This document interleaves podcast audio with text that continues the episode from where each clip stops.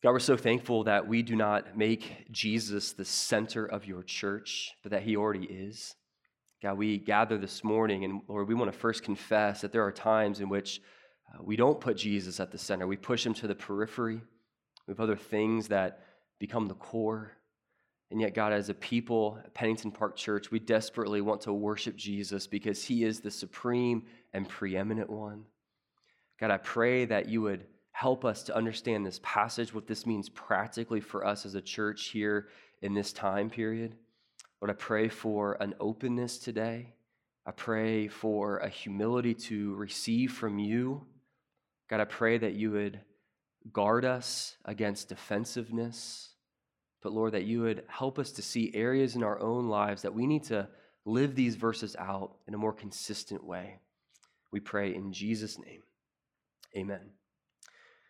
Well, uh, Brett McCracken, in uh, an article that came out in the Gospel Coalition a few years, years ago, um, says this about the church. says that churches that attempt to accommodate the moving target needs of individual spiritual quests are not doing anyone a favor. By shifting the focus away from the fixed point of Jesus to the fickle, frequently diverging paths of individual church goers, churches lose their bearings and become inherently unstable. When a church becomes less about the demands of Scripture on individuals and more about the demands of individuals on the church to fit their preferences, favored music style, ideal sermon length, brand of coffee, and so on, it loses its power to transform us and subvert our idols. It becomes a commodity to be shopped for, consumed, and then abandoned when another shinier, trendier, more relevant option appears. Look, in a time in which the church can so easily become a place uh, that puts our preferences and our opinions and our comforts and even our own rights as the main thing, Colossians has been so helpful for us to be reminded of what the main thing actually is in the church. The main thing is Jesus, eh, or as Brett McCracken puts it, Jesus is the fixed point in the church. And I know that we, we would all believe that theologically. And yet there are times in which we kind of move Jesus off to the side and we tend to put something else there. And so in this passage this morning, in verses 15 through 17, Paul provides three marks or three characteristics of a Jesus centered church. How do you know when you're keeping Jesus the main, the main one, the main thing? Now, before we look at the first mark, I do want to say that each of these has a, a corporate aim to it. That each of these have to do with the people of God and what we do together when we are gathered. And yet, each of these has uh, uh individual implications. In other words, you, you can't do publicly what you're not doing privately and personally. And what we've seen so far in Colossians chapter 3 is that Paul has been explaining what it looks like to seek the things that are above. In verses 5 through 14, Paul has been calling us to put off the grave clothes of the old man and to put on the grace clothes of the new man. Paul's just continuing on with that, describing what do the people of God look like, especially when they are gathered together. And here are three marks. Here's the, the first one here in verse 15 is that the peace of Christ governs. The peace of Christ governs. Now, we're looking at verse 15, and just to state the obvious, this is following verse 14. This is not a brand new section. And so, this harmonious unity in verse 14 is the fuel for allowing peace to reign in our relationships. In other words, there is an unbreakable link between this harmonious love and the unifying peace that should be experienced among the people of God. You can't have one without the other. You can't claim to love others and not experience this peace. Paul makes this link elsewhere in Ephesians chapter 4 verses 2 and 3. He says with all humility and gentleness with patience, bearing with one another in love, eager to maintain the unity of the spirit in the bond of peace. Okay, now we know that peace is a, an important aspect of what it means to be the church of Jesus Christ. Uh, we even see uh, the world around us that, that wants to experience peace. You ask anybody in your neighborhood, your friends, anybody in this world, they would say, I want to have peace. But what is peace? Well, what does Paul mean here about the peace that, that needs to rule in our hearts? Well, there are three features about three aspects of peace just in this verse alone that helps us to better understand what Paul means. The first one here is that this is a divine peace. You notice that here, this is the peace of Christ or the peace from Christ, that Jesus is the source of it, and Jesus wants to give it generously. That's what he said in John 14, verse 27. He says, Peace I leave with you, my peace I give to you. And yet, what we need to understand this morning is that biblical peace is drastically different than a worldly peace. That the peace that Jesus offers us is not a peace that is rooted in our feelings. Okay, I hear this from time to time when, when someone is making a, a difficult decision and, and they make their, their choice, and you ask them, Well, how did you know that was the right decision? Sometimes what you'll hear is they say that I had a feeling of peace about it. There was something within me that, that, that you know, made me feel a certain way that pointed me in the right direction. And yet, that's not a biblical category for peace. That peace is not based on our feelings throughout the scriptures. Another thing that you might hear is that uh, peace is circumstantial, that you'll experience this peace uh, when, you have, um, when you don't have any difficulties, when there's an absence of, of hardship or things that, that, that are stretching. Now, we would all claim that Jesus uh, had peace. In fact, Jesus is peace, Ephesians 2.14. And yet, do you remember what he experienced the night before he was crucified? In the Garden of Gethsemane, he was in agony, sweating drops of blood. So his circumstances were not peaceful, and yet he had a peace within his own heart. See, biblical peace is not feelings based, it's not dependent on our circumstances. Biblical peace is a condition of the heart. It is harmony that's experienced with God vertically that then leads to a horizontal harmony with others. And biblical peace is experienced when your heart is actively trusting in the promises of God in the midst of difficult circumstances. It's when you're declaring, I, I want God's presence. I want God even more than I want this hard situation to go away in my life. And we see this relationship between trusting in God and peace all throughout Scripture. I'll give you one example. Isaiah chapter 26, verse 3 says that you keep him in perfect peace whose mind stays on you because he trusts in you. See, peace is just on the other side of our trust and our dependency upon God. Now, this is important because this divine peace, this vertical peace that we have with God, then impacts our horizontal peace with one another. But what we need to understand about this divine peace is that before God saved us in Jesus, we did not have peace with God. We were enemies with God. We were actually at war with God, lost in our sin. And each of us had this massive problem with sin, this, this massive issue of this separation with God. And yet, God, who is rich in mercy, didn't just leave us in our sin, but He has this amazing rescue plan centered on the person and work of Jesus.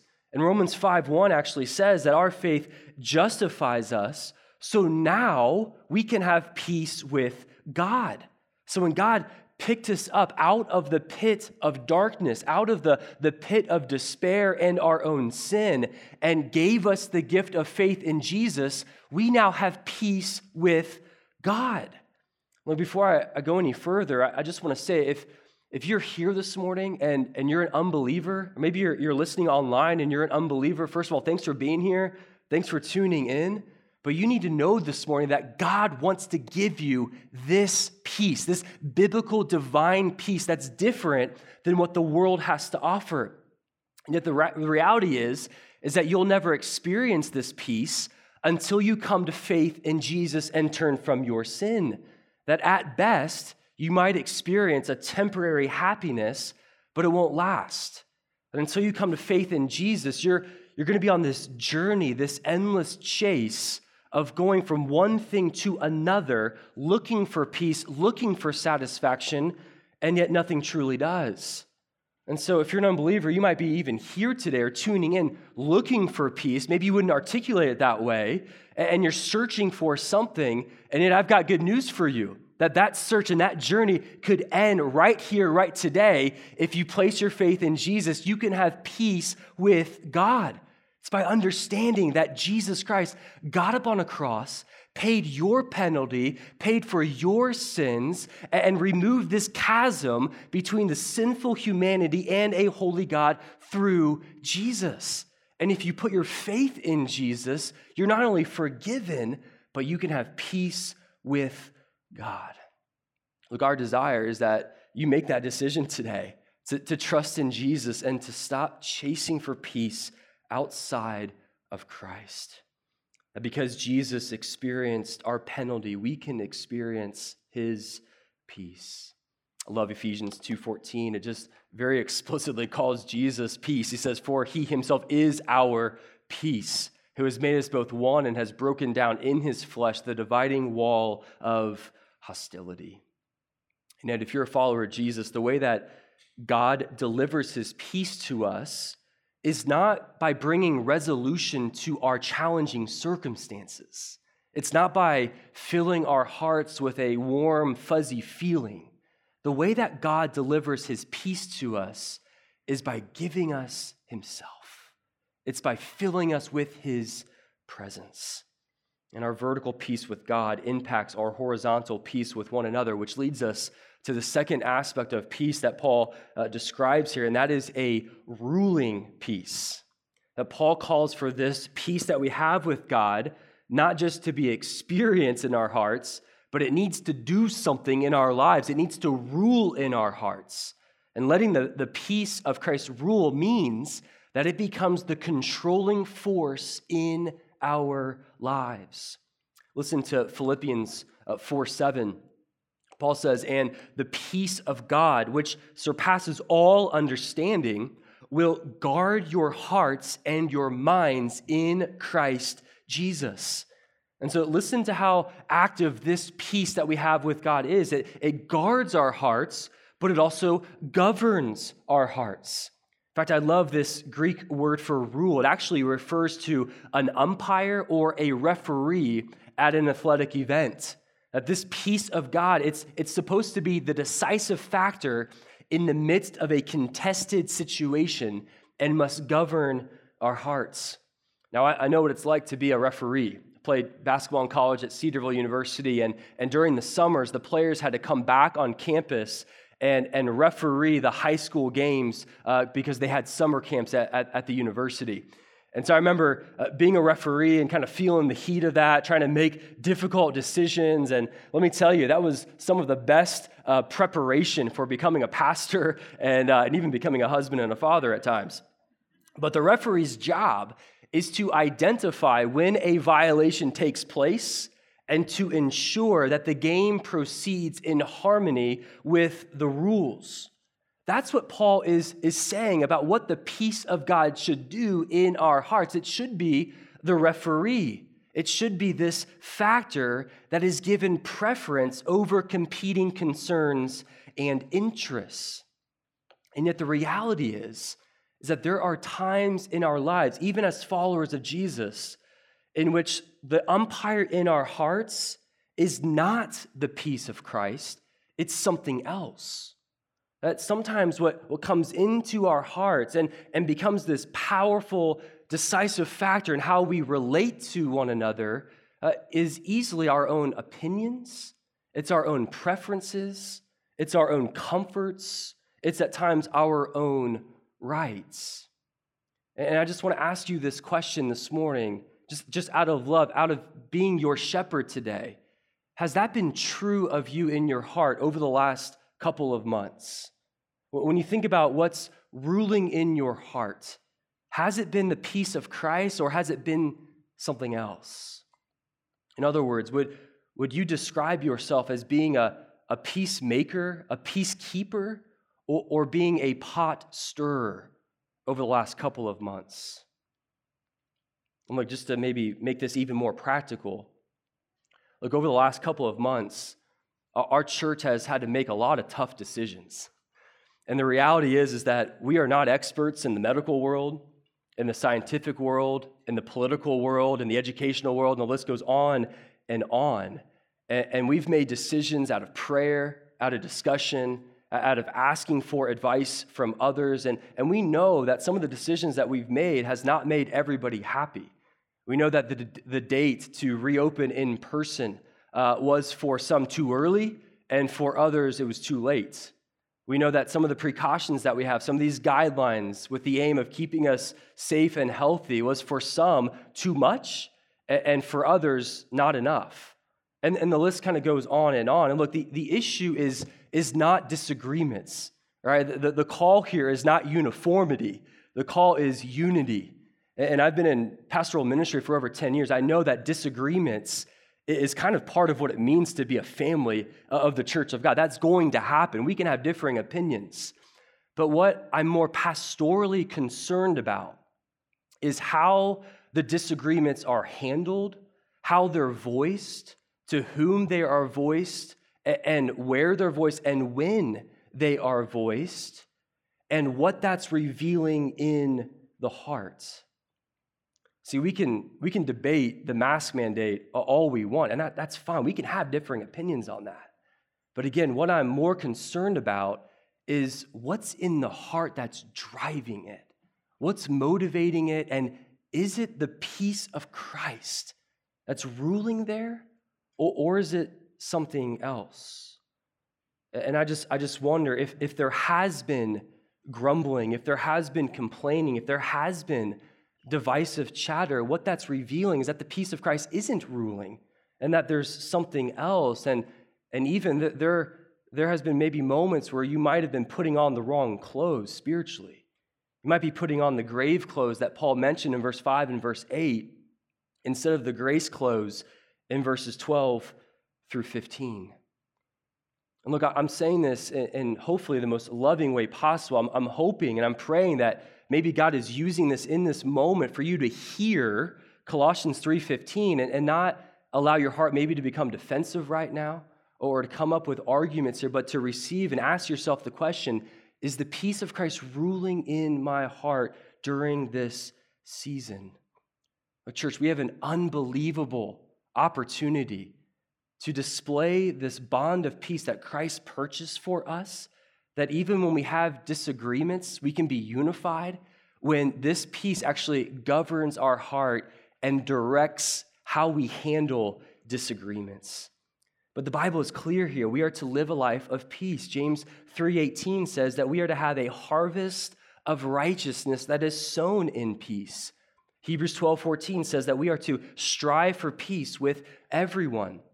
2 Corinthians 13 11 says we are to agree with one another and live in peace.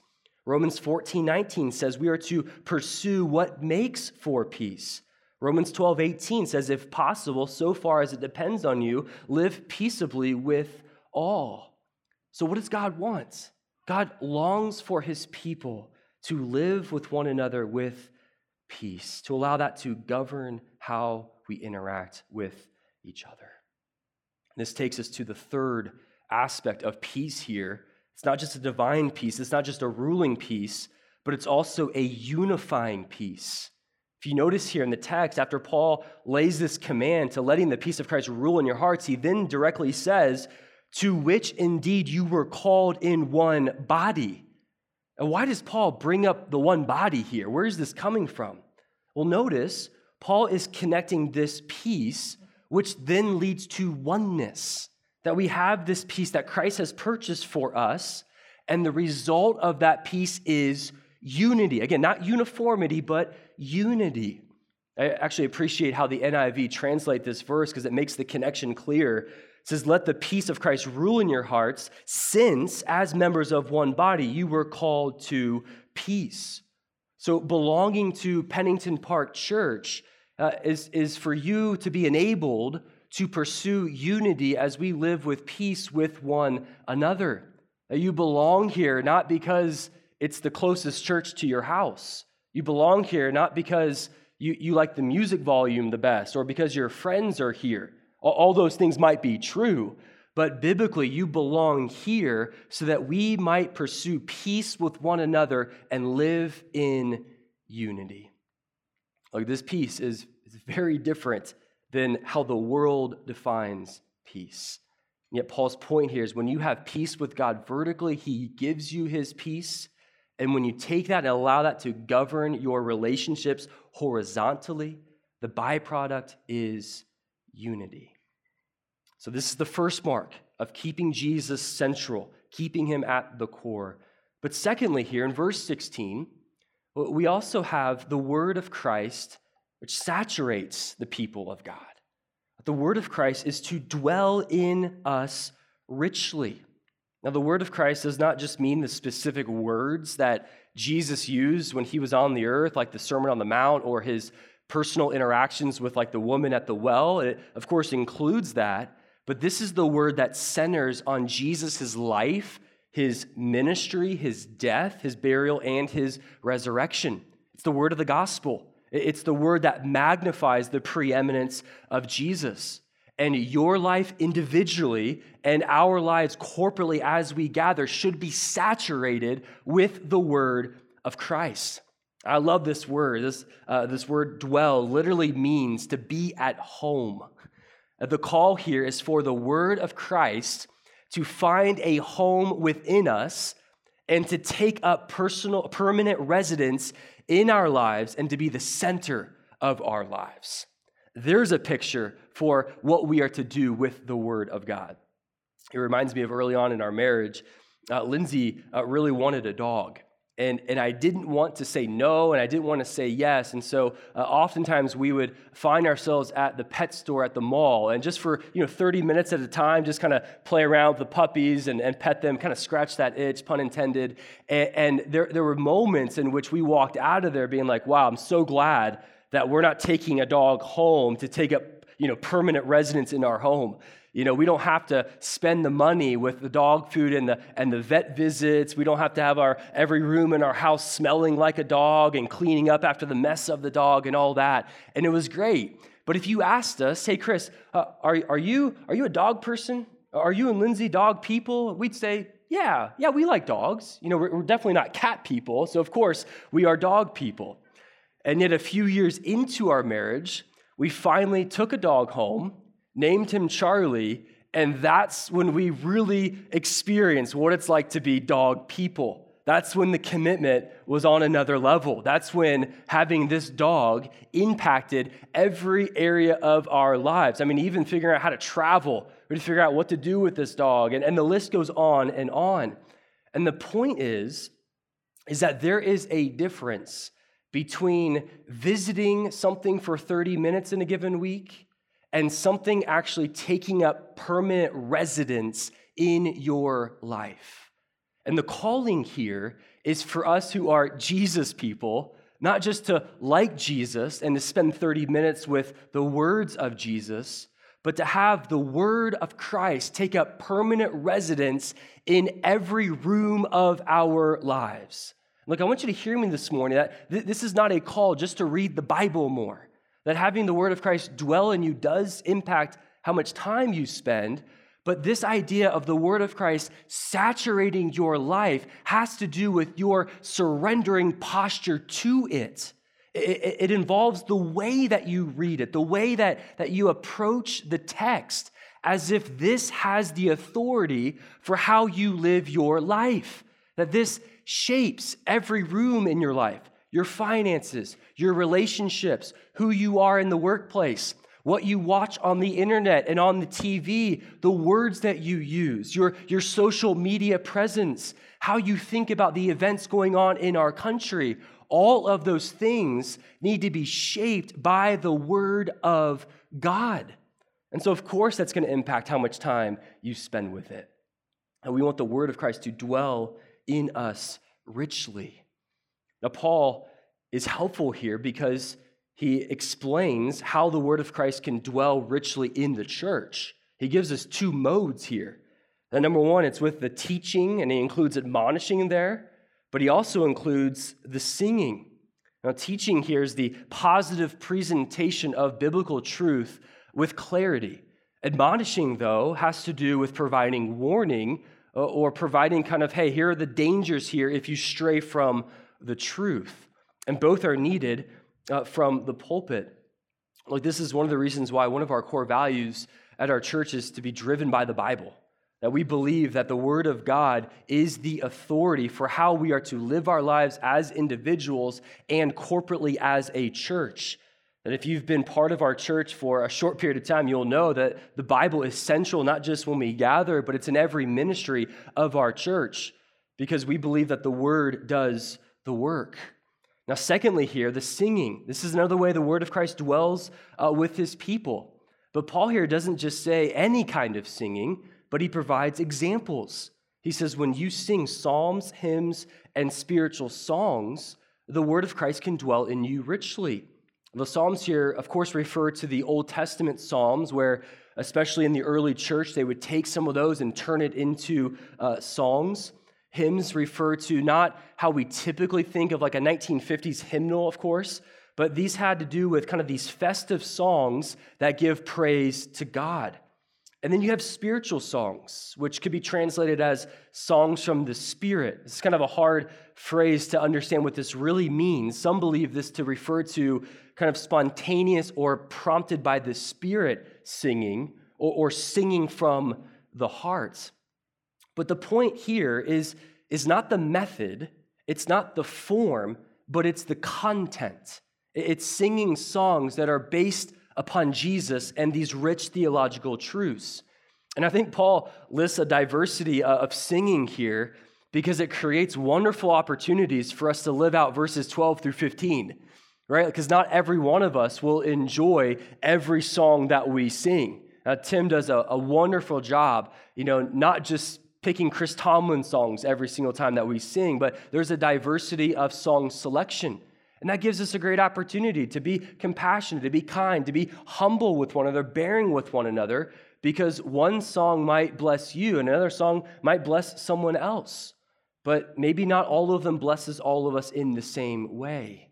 And Paul is calling us again for unity.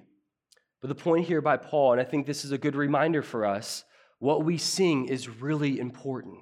That what we sing is, it's not just the, the pregame warm up for the main meal, the preaching, right? What we sing shapes us. I love how Eugene Peterson talks about the way that, that we are to sing is not being driven by our feelings. He, he says this we can act ourselves into a new way of feeling much quicker than we can feel ourselves into a new way of acting. That worship is an act that develops feelings for God, not a feeling for God that is expressed in an act of worship.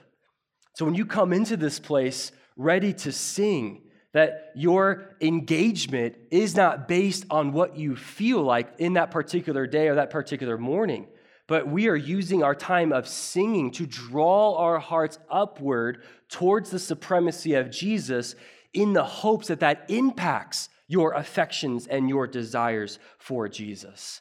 That singing is a powerful way to connect what is true up here with our desires and our affections in our hearts. Like that's why we're commanded to sing. That as you sing, even with mass on, when you sing, you are admonishing the people around you as you belt out this truth to believe it deep within your hearts. Look, so how do you know when a church is keeping the main one the main thing? Well, it's when the focus is on Christ. Paul has been hammering the preeminence of Jesus all throughout this letter. But look, Paul's challenge for us, and when we get to these verses, it's not for the preeminence of Jesus just to be this cold, abstract truth that, that's buried somewhere in the church website. But this truth is to live, it has feet to it, it impacts what we do when we gather together. The church of Jesus Christ, keeping the main one, the main thing, has a preoccupation with Jesus and his glory when we gather. Look, there is a wonderful but divine and mysterious dialogue that takes place when the people of God are teaching and singing the word of God. That's when the Spirit of God shapes us into the image of the Son of God. and it's when the word of Christ dwells in us. This takes us to our third and last mark of a church that's keeping the main one, the main thing. Verse 17, it's when the name of Christ motivates. The name of Christ literally impacts every aspect of our lives. Verse 17 is somewhat of a closing verse or a summary verse of this main body of Paul's letter, which began in chapter 2, verses 6 and 7. We have to remember, Paul is, is, has been addressing a very specific false teaching at the, at the church of Colossae. It was this philosophy of this Jesus and mentality. That Jesus was great, but he's not enough. You can almost think about it as if this church in Colossae had these different boxes or these different categories for the different aspects of their lives. They kind of compartmentalize things.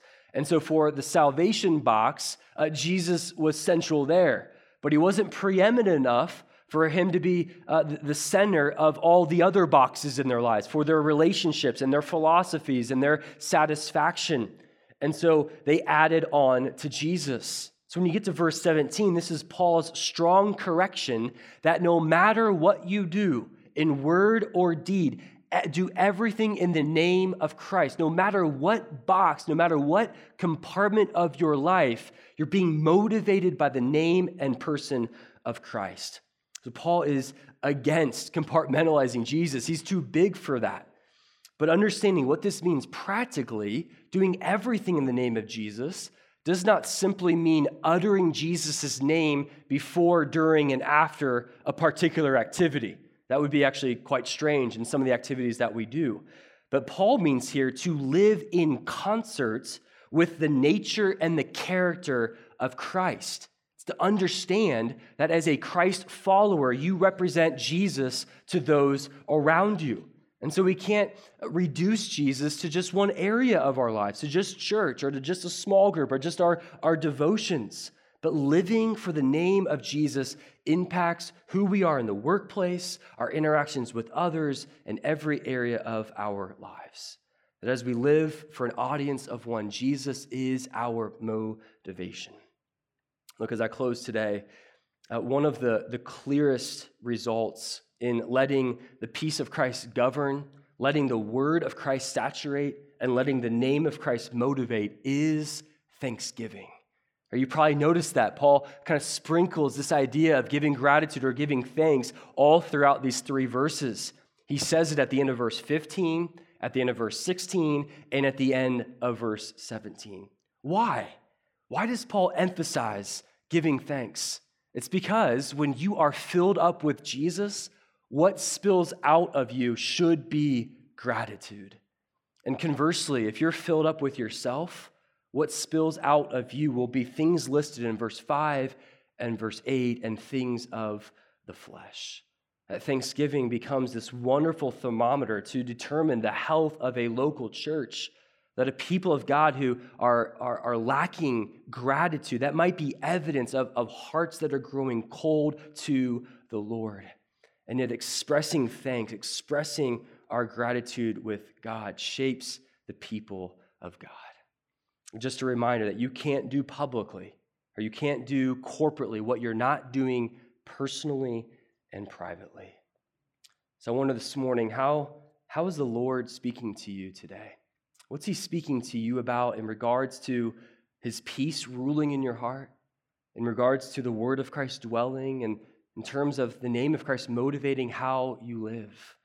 It's a good reminder that as we gather every single week, we're reminding each other that in order to, to keep Jesus the main thing in our church, to keep him central, we need each and every one of us to be living as Jesus being the core of our lives, Monday through Saturday, even as we come in here on Sundays, that we need each other. So let me pray together as we prepare our hearts to sing uh, this last song together. God, I pray that Lord, as Pennington Park, as we just continue to grow, as we continue to mature, or as we continue to look more and more like a church that is centered upon Jesus, Lord, I pray that you would reveal those areas where He's not central. Lord, reveal areas of perhaps maybe even sin in our lives. Lord, I pray that you would, you would help us, God, to be so filled up with Jesus, to be so enamored with His beauty and His power God, that that impacts the way that we relate to one another. God, I pray that our church would be a, a type of community where the, the watching world thinks that we're strange because of how unified we are. That the watching world looks at us and they, they want what we have in Jesus because it's otherworldly. And God, we pray that your spirit would continue to do that kind of work within us. We pray in Jesus' name. Amen.